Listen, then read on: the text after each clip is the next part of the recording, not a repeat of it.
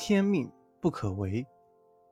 唐末青州有个姓杨的道士，他法号玄镜，精通奇门遁甲、五行八卦之术，很会洞测天机。这日，他掐指一算，便去了一个叫赵庄的地方。玄镜刚到赵庄门口，迎面走来一个行色匆匆之人，与他撞个满怀。那人一见玄镜，忙说自己是赵庄的家仆，受庄主之命，正要去请道士。原来庄主的田房李氏有了身孕，但是刚满三个月。就腹如大鼓，显临盆之相。赵庄主想请道士到府上看上一看，是否有妖怪在作祟。玄静似是预知了此事，听完并无一点惊奇，跟着那人进了赵庄，又在赵庄的陪同下查看各个角落。当他们来到后面的莲花池边，玄镜捋捋胡须，肯定地说。此莲池上方妖气冲天，贫道断定池中必有妖怪。果然是妖孽在作怪。庄主一咬牙问道：“道长可有降妖之法？”这是自然，降妖捉怪乃贫道分内之事。玄静说罢，细细对庄主交代了起来。仅一盏茶的时间，赵庄的数十家丁。便惜命抬来了几十筐石灰和一大堆干柴，玄静吩咐将石灰全部倒进了莲池，池水遇上石灰，顿时沸腾起来，雾气袅袅，甚为壮观。少卿，池中竟浮上来一只巨龟，那龟大如磨盘，肚皮泛白朝上，早已经气绝身亡。庄主看后大为惊道。问道：“道长，这、这、这便是你说的妖怪？”玄镜淡定自若，微微说道：“此龟修炼成精，正图幻化成人形，想必夫人腹中的妖怪必定是他所为。”说完，便命人将巨龟置于柴火之上，点燃了柴火。大火烧了将近两个时辰，那个石龟才被烧为灰烬。玄静又说：“还好夫人并无生产，否则……”说完，他看着庄主，一副欲言又止的模样。庄主似乎领悟了什么，试问：“道长，您是否想说贱内腹中的胎儿留不得？”玄镜一脸严峻，点点头道：“妖怪一定要根除，否则后患无穷，甚至会给你们赵庄带来……”灭顶之灾。玄镜接着说：“并非贫道危言耸听，实不相瞒，贫道早已算出赵庄有此劫难，所以专程远道而来。”说着，将其中的利害关系一一摆出。庄主听完，痛定思痛，最后一咬牙说：“也罢，但不知剑内……”庄主请放心。玄镜说着。从袖中取出一个小瓷瓶，倒出一粒丹药，递于庄主。贫道有一单灵丹妙药，只除妖魔鬼怪，准保夫人平安无事。此事过后，玄静便云云游四海，一晃就是十年。没想到十年之后，物是人非，玄镜沦落成了一个流浪的算命之人。不但如此。他的一双眼睛也无缘无故瞎了。这年，玄镜摸索到太行山腹地的一个村落，在此地的龙王庙落脚。龙王庙后面有一个潭，叫做黑龙潭。相传，潭底有一条石龙，但黑龙潭之水深不可测，潭水一年四季寒彻切骨，没人能下到潭底，所以石龙之说。也就仅仅是个传说，并无人验证。这日，玄镜正在黑龙潭边发呆，突然听到“扑通”一声，似乎是有人落入了水中。玄镜竖起耳朵再听，却无半点声响。半炷香过去了，玄静仍然没有听见任何动静，还以为是那人寻了短见，正在叹息，突然水面上哗啦一声，水中竟探出个人头来。这时，玄静确信水中有人，而且还是个水性极好的人。他激动得老泪纵横，仰天道：“苍天有眼啊，没有枉费我这十年的苦心，真是踏破铁鞋无觅处，得来全不费工夫呀！原来玄镜这十年一直在寻找一个能下黑龙潭的人。十年前，玄镜路过此地，纵观山形地脉。”竟然发现这是一处龙脉，他经过仔细的卜算后，发现石龙之说并非传说，而且在十年之后的二月初二午时，也就是几天后的午时，石龙的口便会张开一次。如果在石龙张开口之时，将祖上的龙骨放入龙口中，后代子孙一定可以称王拜相。然而。卦象显示，受天命之人另有其人，并非玄镜。可是面对如此大的天机，玄镜还是动了心。于是他决定逆天而行，不惜代价也要将自己祖上的尸骨放入龙口中。可是想要葬骨于龙口之中，必须非同寻常的好水性。所以十年来，玄静走遍大江南北，寻访能人。但却遍寻无果。就在他万念俱灰，想在黑龙潭边了此一生，这人终于出现了。玄静连忙作揖，然后高声呼喊：“水里的兄弟，能否上来说话？”那人听见，便游到岸边，问道：“老先生，你是在叫我吗？”此人一开口，玄镜大吃一惊，听声音，他竟是一个。十岁左右的小孩，幸好玄镜看不见。要是他看见小孩的容貌，怕是比现在还要吃惊，因为那小孩相貌奇丑，小脑袋、大身体、短四肢、斗鸡眼。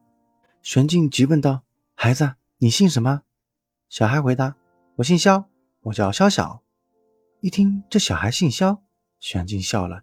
他又问道：“萧小啊，你水性真好。”但是你能潜到潭底吗？萧小毕竟年幼，他毫不设防地说：“我当然能。”吹牛吧？谁吹牛了？萧小显然是中了玄镜的激将之法，瞪着眼睛说：“村上的大人都不敢，就我敢。”玄镜慢条斯理地说：“那你给我说说，潭下有什么？”下面有一条石龙。听了这话。玄镜脸上出现了难以掩饰的喜悦，马上又问：“这事儿你可曾告诉过别人？”这时，小小摇摇头，嘟囔道：“我可不敢告诉别人，我娘知道了会打我。”说着，他意识自己说漏了嘴，又马上说：“你你你可不能告诉我娘啊！”玄静沉吟了一声，说：“这可不好说，不告诉你娘也行。”但你得帮我做一件事儿。到了二月初二这天，玄静将自家祖上的尸骨包好，早早的来到龙潭边等萧小。越是关键时候，他越是害怕事情会节外生枝。还好，萧小如约而至。玄镜将装有尸骨的包交给小小，又叮嘱小小：“你要记住，那龙口只张开一小会儿。”可千万不要错过时机呀！午时将近，小小便听玄镜的指挥，一个猛子扎入潭底。正当玄镜在岸上焦急等待的时候，身后突然有人冷不丁地问了句：“道长，别来无恙啊？”谁？玄静身子微微颤抖了一下，强作镇定：“你是何人？”来人是像俊俏的少妇。他缓缓一步到玄镜面前，冷冷道：“你让小儿做如此危险之事，难道我这个做娘的不该过来问一问吗？”原来她是小小的娘，这下玄静心里定了。对付一个山野村妇，他自觉是有把握的。他刚要开口，少妇又冷冷地笑着说：“看来道长是不记得我了，我可是对道长刻骨铭心呀。我永远也忘不了您十年前在赵庄降妖除魔的义举。听了这话，玄静惊得后退几步，惊叫道：“你你你是李氏？原来这个妇人不是别人，正是当年赵庄的田房李氏。当年玄静给赵庄主的那粒丹药，李氏并没有服下，他打死也不相信自己怀的是怪胎。为了保住腹中的孩子，他连夜逃走了。”后来又阴差阳错的来到了此地。再后来，李氏遇上一个老郎中，一诊断，得知自己怀的并不是妖怪，而是由于羊水过多才腹大异常。但老郎中说，按常理，胎盘中羊水多，婴儿会窒息，但他腹中的孩子不仅正常，还有超乎一般的生命力，这可真是奇事。孩子降生之后。李氏见孩子非同一般，又天生异象，害怕别人再说他是妖怪，就去赵字的一边，让孩子改姓萧。听了这话，玄静喃喃道：“天意呀，看来守天命之人，还必须是这个孩子呀。”其实，玄静十年前就算出下水之人姓赵，即将生于赵庄，所以。他才处心积虑解除妖之名除掉萧小，而早先被他在莲花池中除去的也并不是一怪物，只是他事前偷偷放入的一只普通乌龟。至于李氏奇异的胎相，这可能真是天意，因为萧小生系天命，本身就不是一个凡胎啊。不过玄镜口中是天意。但心中却不以为然。即便小小受命于天，但此时恐怕已经将我杨家的尸骨放入龙口之中。现在就言天命，尚且过早。一刻钟之后，小小浮出了水面。玄静听到声音，立刻上前问道：“小小放进去了吗？”“放是放进去了，只是……”小小看了一眼李氏，低下头说：“娘，我没有听你的话，把老先生的那包东西给扔掉，我把它绑到龙角上了。”玄静越听越听不明白，正想问个究竟，却听李氏说：“不要为难孩子，还是让我来告诉你吧。”萧小那日答应帮玄静之后，回家就说漏了嘴，竟让李氏问了个明白。李氏觉得事情蹊跷，便让萧小带他去见那个老先生。不料老远他便认出所谓的老先生，竟然是十年前来赵庄捉妖的杨玄静。李氏出自书香门第，自幼读过很多闲书，一琢磨便猜出几分奥妙。他知道坟冢除了尸骨冢之外，还有衣冠冢和发冢，于是他剪下儿子的一股头发。连同他的一件衣服一起打包交给儿子，并叮嘱道：“到潭底将那个老头的东西扔掉，等龙张开口时，将这包东西放进去。”不过李氏也没料到，儿子小小年纪竟是一个守信之人。刚才小小潜入潭底，午时一到，潭底的龙口果然张开了。他虽然照李氏的话做了，可觉得将玄镜的包裹扔了。有点失信于人，于是，在龙口合上之后，便将那个包裹牢牢地绑在了龙的犄角之上。听到这，玄镜一下子僵住了，他许久才哀声说道：“我苦心经营十年，没想到竟为他人做了嫁衣。